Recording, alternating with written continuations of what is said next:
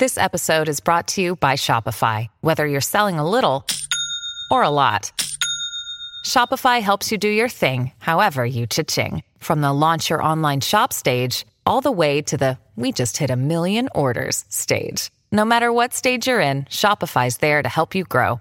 Sign up for a one dollar per month trial period at shopify.com slash special offer, all lowercase. That's shopify.com slash special offer. Every team, every topic, everywhere. This is Believe. Support for this podcast comes from Frito-Lay and the two thousand twenty-three Snack Bracket Championship. The Frito-Lay Snacker Challenge is underway, and fans are voting on their favorite snacks to crown champion. We're talking about primetime matchups between the best sixty-four snacks in the land. Will Ruffles Ridges reign supreme? Can Doritos defend their dynasty? Or will Smart Food use their smarts for a surprise upset? Only you can decide. Get in on all the action for a chance to win up to one thousand dollars or a year's worth of snacks. Let your snacks be heard. Just go to Frito Lay Snack It dot S B Nation dot com to vote and enter for a chance to win. No purchase necessary. Sweepstakes ends April third, twenty twenty-three. Void where prohibited. Year's worth of snacks awarded in the form of fifty-two coupons, each good for one bag of chips. See official rules at Frito Lay Snack It dot S B Nation dot com. What happened over the summer? Who's good? Who's bad? Why are Leafs fans so dramatic? Like that kind of. We're dramatic? I didn't know that. Welcome to Checking Out the Competition, Toronto Maple Leafs. We have a very special guest this time. This, I feel, is second only to the time that I got Sean McIndoe. We have Jeff Veillette, who is a writer for Canada Sports Betting dot C A. Jeff, how are you doing? Fantastic. Happy to be here. And uh, I'm okay with taking second place to, to Sean. I mean, it's pretty good, right? Yeah, one hundred percent. Not bad. Yeah, not bad. Um, I still can't believe I got him to do this stupid little podcast. But... He's a good dude. I met him at the, the World Cup uh, covering it in twenty sixteen. Nice he guy. Seems like a genuinely nice person. I have a feeling that if like literally anyone asked him to do their silly little podcast, if he had the time, he'd be like, yeah, all right, sure. Yeah, I mean, I'm the same way. Um... But uh, yeah, no, re- really solid dude. We started t- talking when he was like fifteen. Well, when I was like fifteen, sixteen years old, uh, right early days of the blogosphere. And yeah, one of those guys who never really forgot his roots. Yeah, yeah. Good guy. It's it's nice when people that you enjoy are actually nice. Happens yeah. So rarely. Um, so the Maple Leafs. Let's talk about them a little bit. If you could, could you run through... Um, kind of the big stuff that happened over the summer. Anyone added? Anyone who left? Any anything like that? Um, I mean, the most drastic thing. Uh, well, everyone in the city will tell you that everything is a drastic thing, but the most uh, drastic overhaul of the roster probably comes in net. Uh, out comes Jack Campbell, who's now uh, in uh, Edmonton. Uh, Peter Mrazek is now in Chicago. He was traded in a in a bit of a cap dump move, and Toronto brought in. Um, one really risky bet that's already starting to not pay off for them uh, in Matt Murray. Uh, they acquired him from Ottawa, uh, and he's currently on L T I R after one game. And then Ilya Samsonov came in from uh, from Washington on a one-year prove-it deal, and he's been pretty good so far. Uh, other than that, everything's kind of been at the fringes. They signed guys like Zach Aston-Reese, um, who Flyers fans would be familiar with from his time in Pittsburgh. Uh, okay. Dennis Mulgan, who spent some time uh, in Switzerland during COVID. Uh, Nick Abe-Kubel, most famous for breaking the Stanley Cup. Um, if we can't win around, you gotta find someone who can uh, who can take revenge on the on the trophy. So, uh, but yeah, other than that, it's all kind of incremental change. The team's kind of um, locked up its core, uh, mm-hmm. at least for a little while longer. Uh, so the focus was there, and I guess I signed Callie Yarncroke as well. I kind of forgot about that one, but uh, he's there um, he, for for a little while, and he uh, he's looking all right too. So mo- mostly last year's team, but a couple of tweaks of the fringes and a whole new duo uh, in in goal. I totally forgot you guys got Abe-Kubel, former Flyer Nicholas Abe-Kubel. Oh, right, I, I I forgot that he was. That, that he was there. I just, I just remember the, the, the vandalism of uh, the silverware. So yeah, I mean, like, you know, that's important, but also yeah. former Flyer. Yeah. Nicholas Abe-Kubel. Um, so the Leafs right now are four, three, and one. Um, and I was telling you before we officially started recording here that I was surprised when I looked because I primarily experience the Leafs through Leafs Twitter, which is, in my opinion, the best way to experience the Maple Leafs. Um, One way of putting it. Yeah. And I would have thought, you know, they were like two and five or, or something, like something drastically bad. They're about five hundred, eight games into the season, which is, you know, fine. Um, but of course, everyone thinks everything is a disaster because um, I like to say that Flyers fans have Eagles brain, by which I mean there's only sixteen football games, right? So like every game is a really big deal. Right. And everyone in Philadelphia is obsessed with the Eagles. So when it comes to the Flyers, they treat every game like there's sixteen Flyers games and every single one of these games is so important. And I think that Leafs fans have Eagles brain to like a terminal degree. Yeah, which um, is really funny because we don't really support our football team. The, the Argos, no one, no one goes to those games. But right. yeah, we're we're like the, uh, but but yeah, we're like the extreme level of that. We're like game seven of the playoffs is every game brain. Yeah, yeah, it's it's pretty funny. But um, why don't you tell us in like a reasonable, normal person way, uh, how these first eight games have looked for the Leafs? Like, what's going well for them so far? Um, yeah, I guess, I guess, uh, it's, it's important to look at it from a more grounded perspective, because as you kind of alluded to, the default stance in Toronto is Troy walking into the burning building and community with, uh, with a couple pizzas and, uh, wondering what's going on. Yes. Um, yeah, it's, it, I mean, I, I mean, it hasn't been the greatest start. Now, granted, this was kind of the same story as last season. Uh, You expect this team to to be. You can't really expect anything, but with them in the playoffs, uh, given the last uh, several decades, right? But come the regular season, this is a team that you expect to be a President's Trophy contender. They have the reigning M V P, multiple star players, uh, a deep blue line, um, goaltending that might be okay. Who knows? Goalies are a crapshoot. Um, There, there's just been they they've continuously won games in the regular season. You mm-hmm. hope that they can at least set a tone uh, in this time around to at least to to kind of give people that hope again uh, before they pull it all away. Uh, but so far, it hasn't quite been that. And I think what frustrates a lot of people in particular is who they've lost uh, these games to. Yeah, uh, their season opener against Montreal, obviously. Team that finished in last place last year and it also happens to be your biggest rival, um losing four two to Arizona, um losing to San Jose last night, even though they did come back to force overtime. And then there's the Vegas game too, but I'm I'm one of those people who think that Vegas is going to be pretty good this year, so I'm not as worried about that. um There's almost there's almost a questioning of what it takes to get this group engaged. Mm-hmm. If they almost play beneath themselves sometimes, if it's not not an opponent um, that you really hype yourself up around, uh, they won't necessarily show up. Their best game so far this year was against the Winnipeg Jets, who might not be the best team, but they've had um, uh, almost a heated rivalry of that kind of came out of nowhere. One of the maybe the only good thing to come out of the COVID pandemic. Uh, was the Leafs-Jets rivalry, because they had to play each other so many times uh, in the North Division that every game turned into just a complete uh, complete shit show.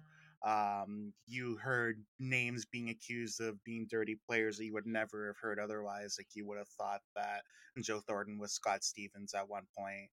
Um, you there was the there's the infamous video of Mark Scheifele saying, "Is there anything better than beating the Leafs?" So like that game, everyone's really engaged, mm-hmm. and they and they they ran all over them, and that's what people want to see uh, this team be. But despite the schedule being pretty light over the start of this season, they haven't really shown that. They just kind of look like a team going through the motions. Um, Obviously, when you're a top-end team, you can kind of afford that if you, as long as you get yourself into a playoff spot, like we've seen that in Tampa Bay the last couple of years, where they've kind of coasted through the regular season and then turn on the gears. Mm-hmm. But Tampa Bay gets that benefit of the doubt because they've won two Stanley Cups and also won a conference on top of that. Um, that's a benefit of the doubt that they didn't have until they got uh, to that state. So, all things considered, you can look at what Toronto's doing right now and say, oh, I mean... still second in the Atlantic. They still have a winning record. Um, mm-hmm. There's no reason to think this team's falling off a cliff just yet, but it does still feel like they're playing under their potential. How how you react to it is a much different story. You can be someone closer to where I'm at right now and say, okay, well, let's just let's see a few more weeks of this and see where it goes. Or you can be the people who already want firings and trades and all that, which is which started pretty much right off the hop. Yeah, that that was the super interesting part, is that it was so quick for fans to want to, it seems like, gut the entire front office and coaching staff.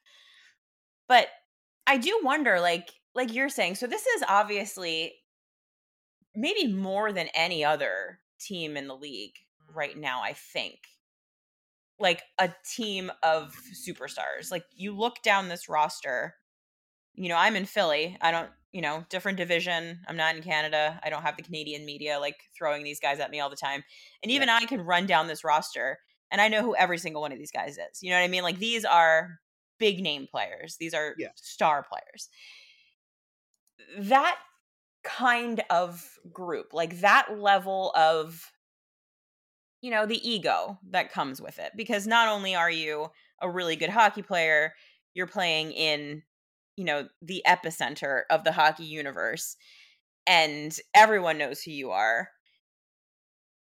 Does that right. kind of group, like, does that require a particular kind of coach that maybe Sheldon Keefe just isn't? Uh, firstly, I was going to say Brian Burke used to refer to uh, the Toronto market as the Vatican of hockey. And I think that in a lot yeah. of ways, uh, uh, I don't know how holy they are. They haven't really been blessed with much success in the last little while, but otherwise an apt comparison.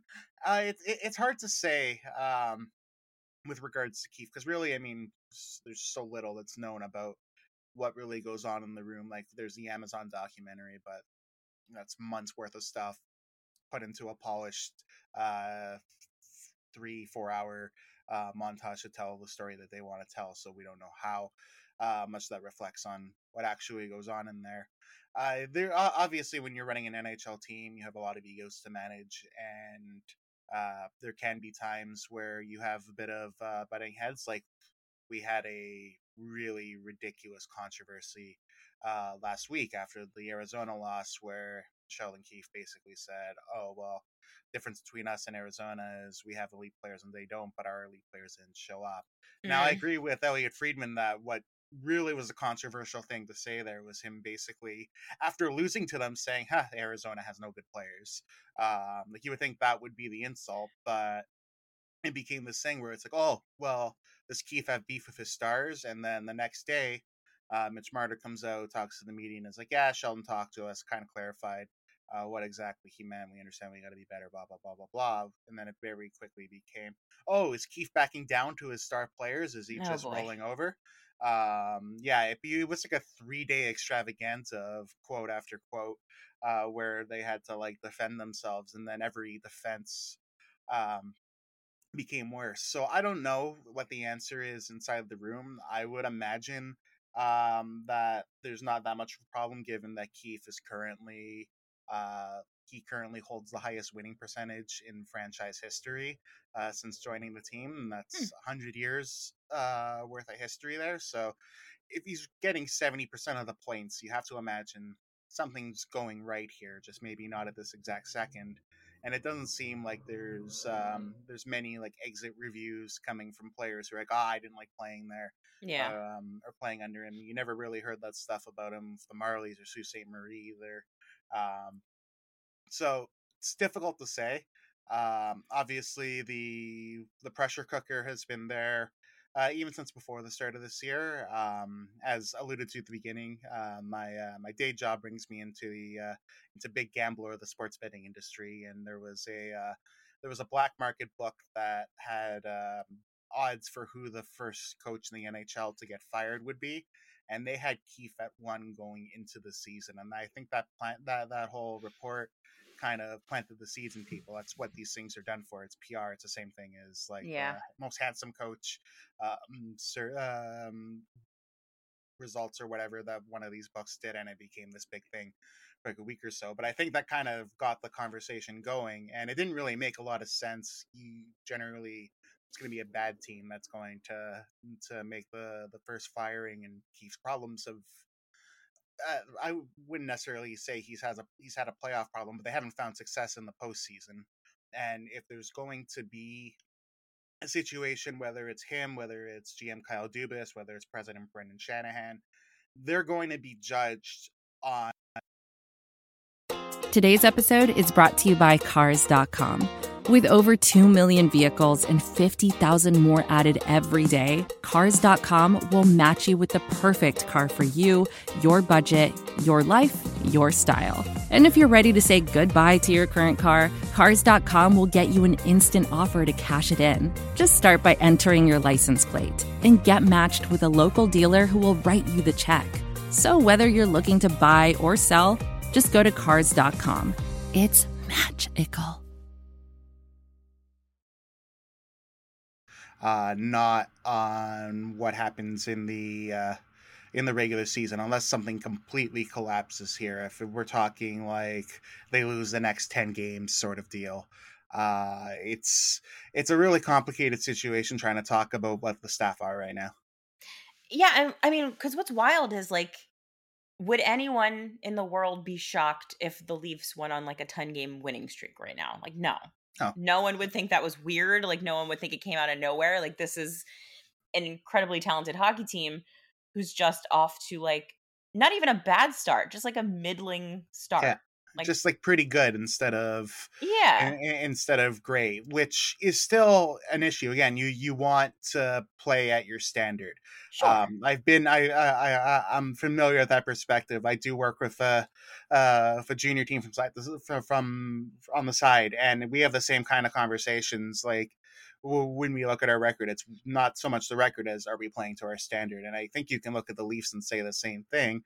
But we're also talking a matter of two weeks of hockey in a six-month season, um, so that's where that's where it becomes really complicated. And I think with this market, there's there's a increased level of a win doesn't really feel like anything, like it's almost expected, which makes all the losses all that much worse. Uh, they're, they're, it's a very it's a very unrewarding team to be a fan of right now because the bar and the hope is so high and the pressure is so high that you never really get a rush of success. You can only feel the failure.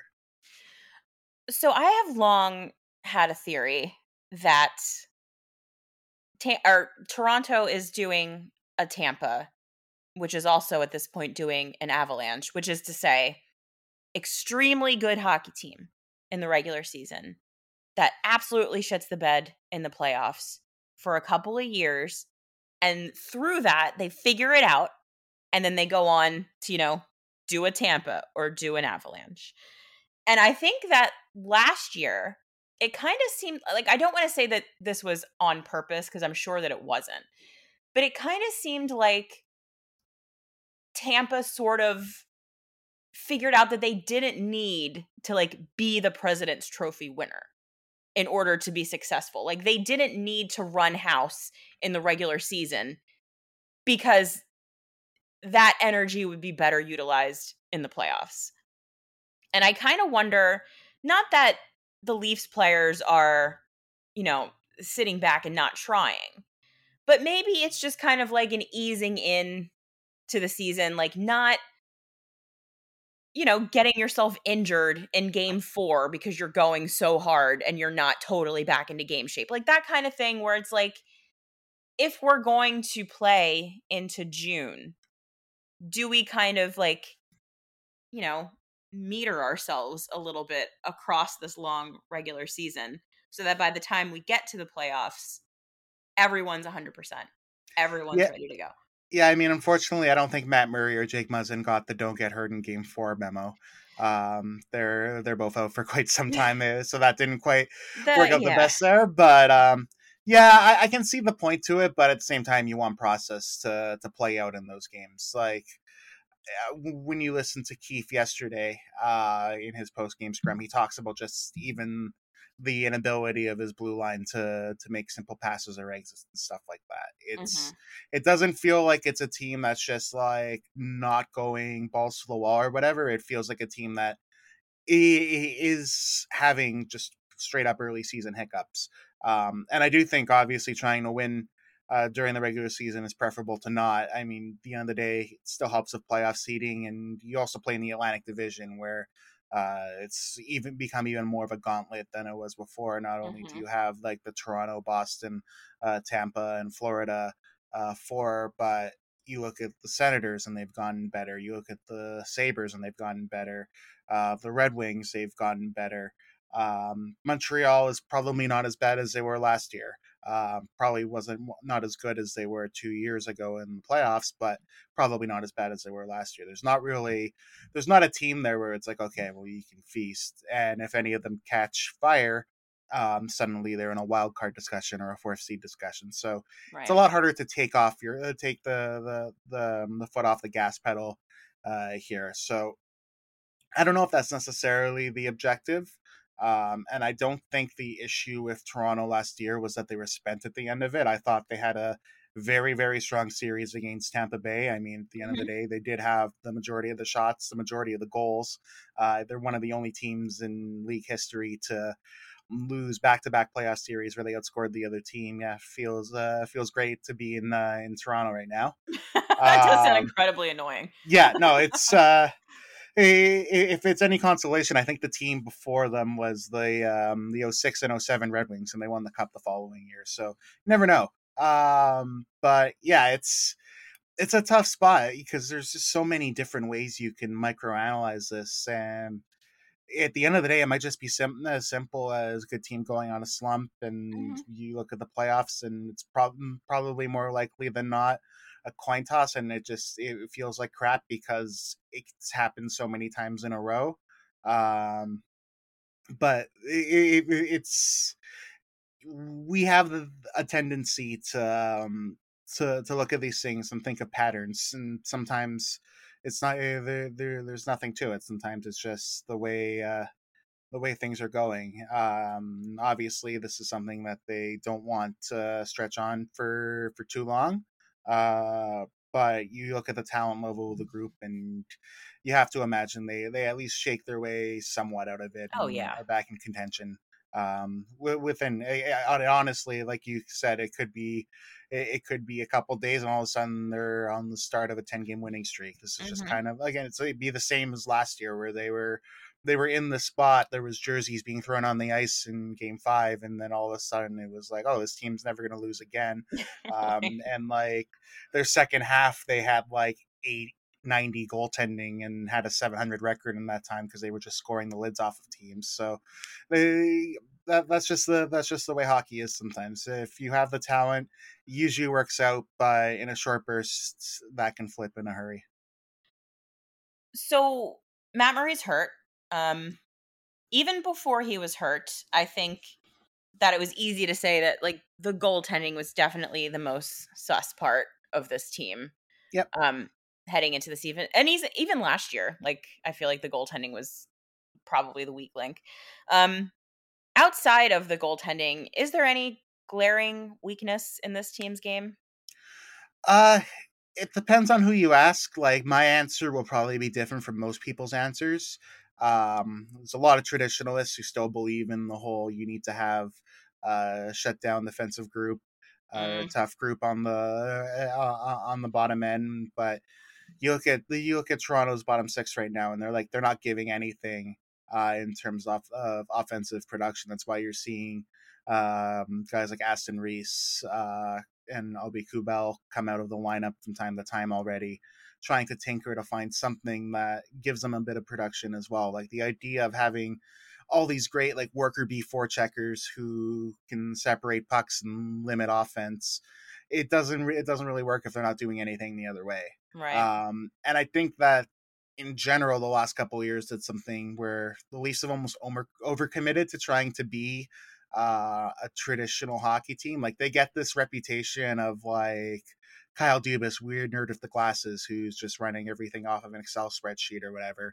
Uh, but what really seems to happen with the group is there there doesn't seem to be um, an effort to to try to play a disruptive style. Like mm-hmm.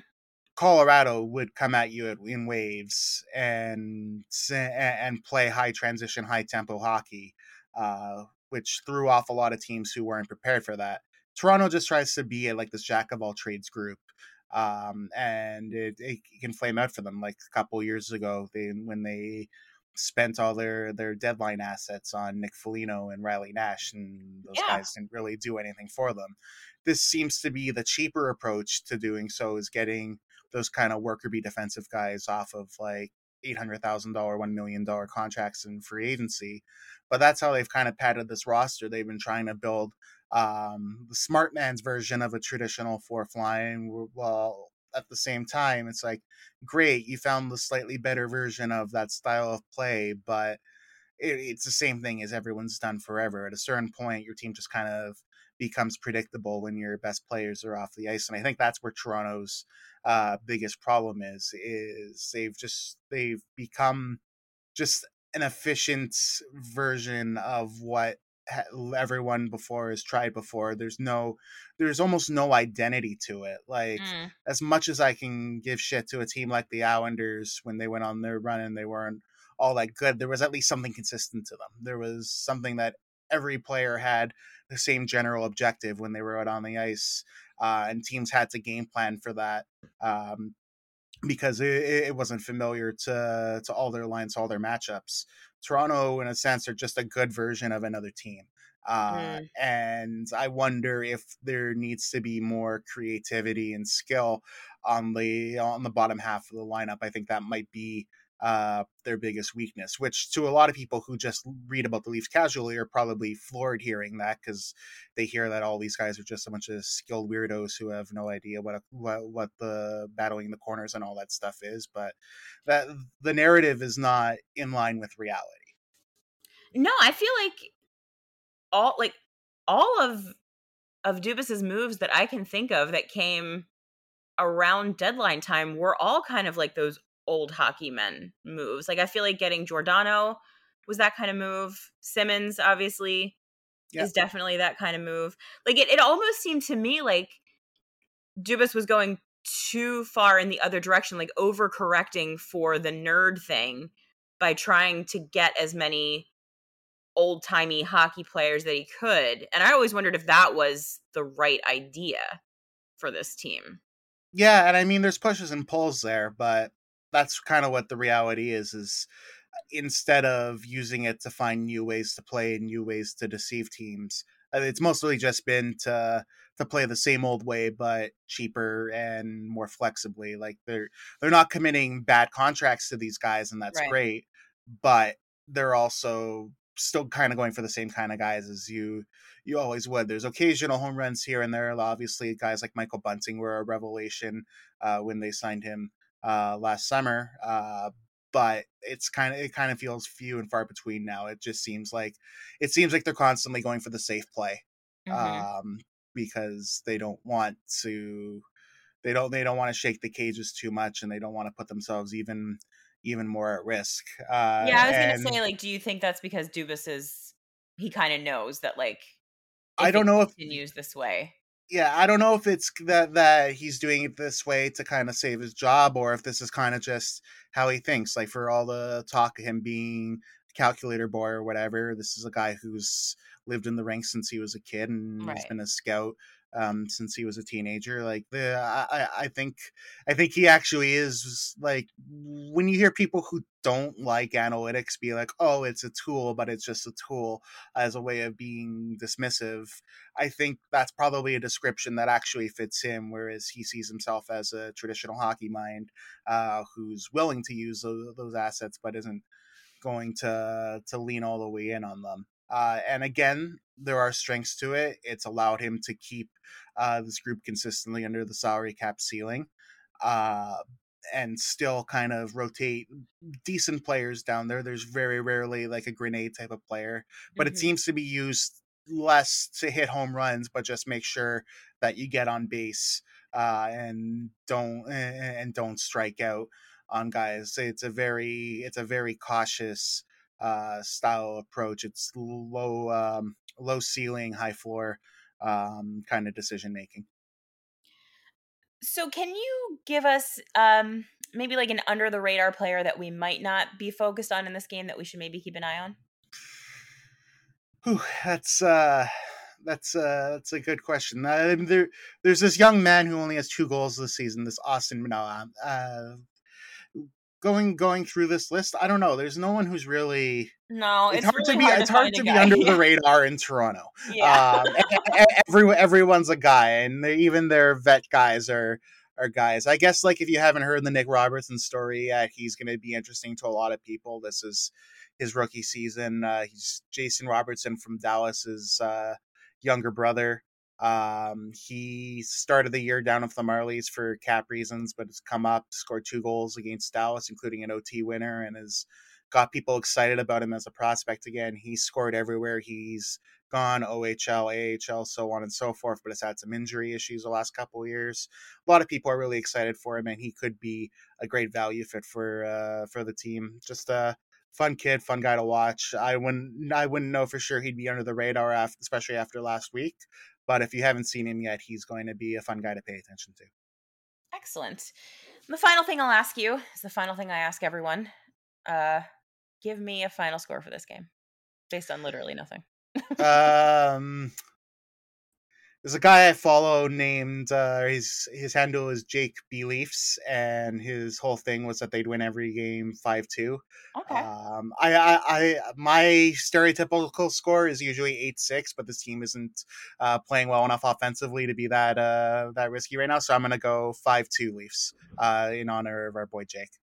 I got to tell you, the, the Flyers aren't going to score six goals either, so yeah, eight six was never going to happen. Um, I'm going with the extremely safe uh, four two Leafs. That's what I'm going to go with. Don't trust don't trust them for that empty netter, eh? No. Um, and here's the thing with the Flyers, which I'm sure you know. Like the they're right now like being kept together by like Scotch tape and Carter Hart's nine forty-nine save percentage. Yep. At some point, one assumes he will not be playing at a nine forty-nine save percentage pace. And once that happens, uh, it's going to, uh, it, it could be messy. Um, I mean, if, if a team is going to, to break Carter Hart down, you know, the team with Austin Matthews and Mitch Marder and John Tavares, like as a pretty safe bet for one that could do it. So. Yeah, though if you tell me this ends up two nothing Flyers and the city burns down with the takes the next day, uh, I'd believe that too. No, nothing makes sense in this sport. No, that's why it's the best. Yeah. Jeff, thank you very much for doing this. If you would like to, you can tell people where they can find you on the internet. You can uh, you can find me on uh, Canada Sports Betting dot C A for my for my articles. I tend to post about two a week, and then uh, if you're still on Twitter after the uh, after the big purchase uh, yesterday. Um, you can find me uh, at just my full name, Jeff, J E F F, Veillette, V as in Victor, E I L L E T T E. I am an occasionally okay follow. Imagine leaving Twitter. Could not be me. Yeah, you got to post through it till the very end to uh, burn this place to the ground. Exactly. I'll, I will die on Twitter. Elon Musk will not take it from me. Yeah. can't let the can't let the weird nerds win. Our weird nerds have to win. Exactly. The good weird nerds must yes. win, not the not the weird weird nerds. Those are the best yes. ones. Um, Jeff, thanks again. I hope that you enjoy this game. I hope they give us a show. And uh, I hope the Flyers win. Go yeah. Flyers. It was a blast. Thanks for having me. What is up, Astros fans? This is Jeff Balky and my partner, former Astro Jeff Blum from the Believe in Astros podcast to tell you baseball is back, and we've got your world champion Houston Astros covered. Every week we go inside the clubhouse, break down the games, discuss the players, and give you everything you need to know about the Houston Astros baseball organization with special guests and a few surprises all summer and into the postseason. So tune in to the Believe in Astros podcast. That's B L E A V on Apple, Spotify, YouTube, and everywhere you get your podcasts. Go Astros.